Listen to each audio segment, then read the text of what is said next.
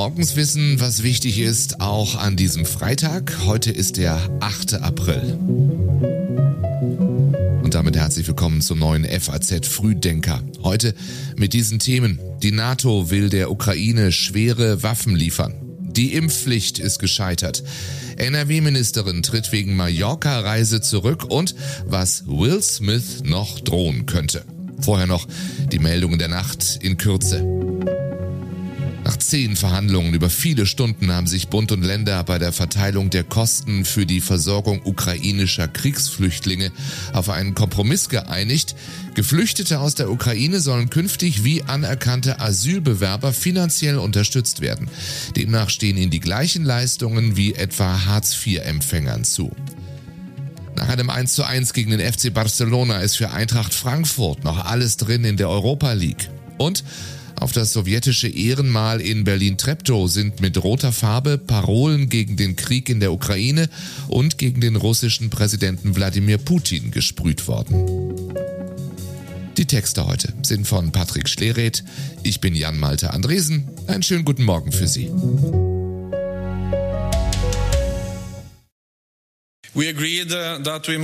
Wir waren uns einig, dass wir unsere Unterstützung für die Ukraine stärken und beibehalten müssen, damit die Ukraine sich gegen die russische Invasion durchsetzen kann. Sagt NATO-Generalsekretär Stoltenberg nach dem Treffen der NATO-Außenminister, auf dem das Bündnis seine Linie geändert hat, was Waffenlieferungen an die Ukraine betrifft.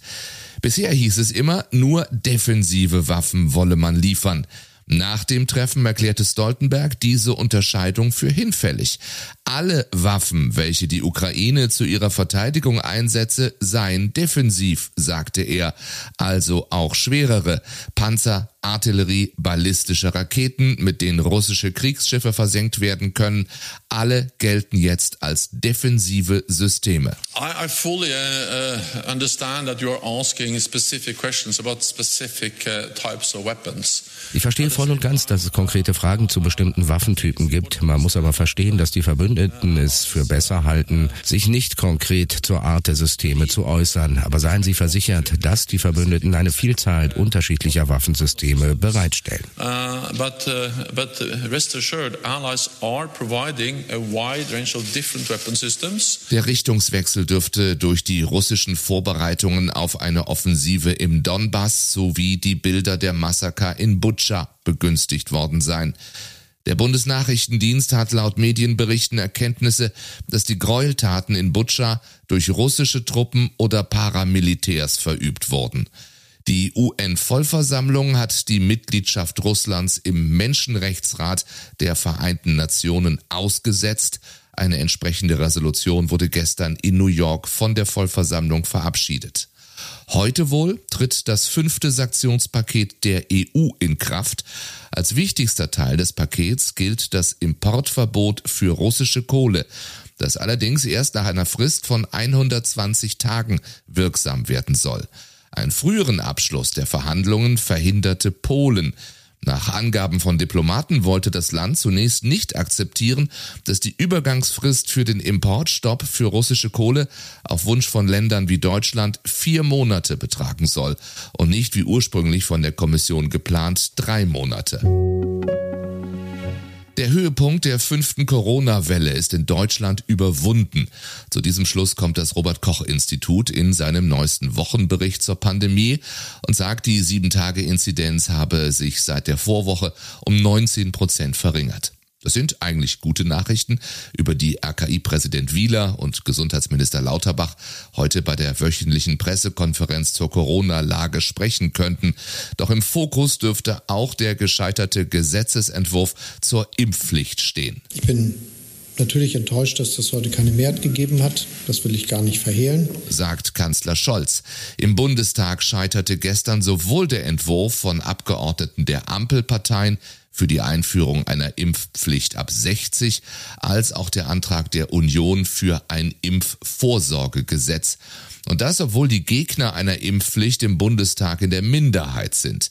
Jetzt wird die Bekämpfung von Corona im Herbst viel schwerer werden, das schrieb Lauterbach auf Twitter. Und Kanzler Scholz sagt, wir werden alles dafür tun, dass wir trotzdem noch mehr Bürgerinnen und Bürger dieses Landes davon überzeugen, sich impfen zu lassen.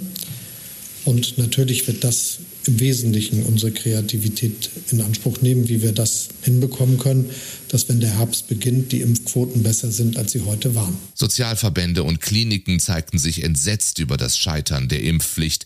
Schlussendlich stehen wir jetzt vor einem Scherbenhaufen, den alle Parteien zu verantworten haben, sagte der Vorstandsvorsitzende der Deutschen Krankenhausgesellschaft Gerald Gass. Muss Macron um seine Wiederwahl bangen? Kurz vor der ersten Runde der französischen Präsidentschaftswahl am Sonntag hat der Wahlkampf eine überraschende Dynamik bekommen. Die rechte Marine Le Pen liegt nur noch wenige Punkte hinter Emmanuel Macron. Sollten in erster Linie Macrons Anhänger auf die Stimmabgabe verzichten, weil sie davon ausgehen, dass er ohnehin gewinnen wird, erhöht das die Wahrscheinlichkeit eines Siegs für Le Pen im ersten Durchgang. Macron greift sie derzeit vor allem wegen ihrer fremdenfeindlichen Vorschläge und der Nähe zum russischen Präsidenten Putin an. Ihre Partei hatte sich jahrelang von russischen Banken finanzieren lassen. Macrons Anhänger verbreiten derzeit ein frühes Interview Le Pens auf Twitter, in dem sie sich dazu bekennt, ihre Politik liege, Zitat, auf der Linie von Trump und Putin. Das kam nicht gut an. Wenige Tage nach der Flutkatastrophe feierte die NRW-Umweltministerin Heinen Esser den Geburtstag ihres Mannes auf Mallorca. Einen Tag nachdem das herauskam, ist die Ministerin gegangen. Am Abend trat sie zurück, findet nun, das notwendige Vertrauen in mich als Ministerin ist nachhaltig in Frage gestellt. Das sagte sie in Düsseldorf. Nur wenige Tage nach der Flutkatastrophe im vergangenen Juli hatte Heinen Esser den Geburtstag ihres Mannes auf Mallorca gefeiert und dabei waren auch andere Kabinettsmitglieder, Bauministerin Ina Scharrenbach und Europaminister Stefan Holthoff-Pförtner, beide von der CDU. Oppositionsführer Thomas Kutschaty, SPD, sprach von einem Mallorca-Gate der Landesregierung. Wer online ein Hotel bestellt, muss wissen, dass das jetzt Geld kostet. Das ist kurz gesagt, was der Europäische Gerichtshof gestern in einem Urteil klargestellt hat, nämlich dass Verbraucher beim Abschließen einer Buchung anhand der entsprechenden Schaltfläche eindeutig verstehen müssten, dass sie eine Zahlungsverpflichtung eingehen. Hintergrund der Entscheidung ist ein Fall, bei dem ein Kunde über Booking.com vier Doppelzimmer für fünf Nächte in einem Hotel in Niedersachsen reservieren wollte. Er klickte auf die Schaltfläche Buchung abschließen. Er kam dann allerdings nicht ins Hotel. Die Eigentümerin verklagte den Verbraucher auf Stornierungskosten in Höhe von 2240 Euro. Weil er nicht zahlte, klagte sie vor Gericht. Verbraucherschützer und der Hotelverband Deutschland begrüßen das Urteil und sehen darin mehr Rechtssicherheit beim Buchen im Internet. Und dann waren da noch die Konsequenzen aus der Ohrfeige. Will Smith war gegen Chris Rock ja bei der Oscar-Gala die Hand ausgerutscht und das könnte jetzt ein Nachspiel für den Schauspieler haben. Die Oscar-Akademie hat ihr Treffen dazu extra um zehn Tage auf heute vorgezogen. Ein Rausschmiss droht ihm nicht mehr, da Will Smith bereits aus der Akademie ausgetreten war. Welche Möglichkeiten gibt es also noch, ihn zu bestrafen? Den Oscar aberkennen, das war eine Forderung, das gilt eher als unwahrscheinlich. Will Smith könnte allerdings auch die Ehre verweigert werden, im nächsten Jahr die Gewinnerin des Oscars für die beste Hauptdarstellerin zu verkünden. Dafür verkünden wir jetzt die besten Artikel des Tages auf faz.net. Also auf jeden Fall welche, die sich heute früh zu lesen lohnen.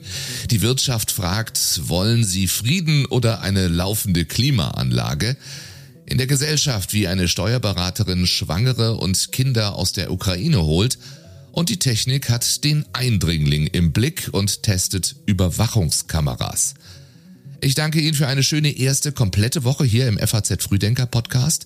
Wir kommen jetzt immer Montag bis Freitag früh um sechs, also auch nächste Woche. Bis dahin, Ihnen allen einen erfolgreichen Tag und schon mal ein schönes Wochenende. Machen Sie es gut.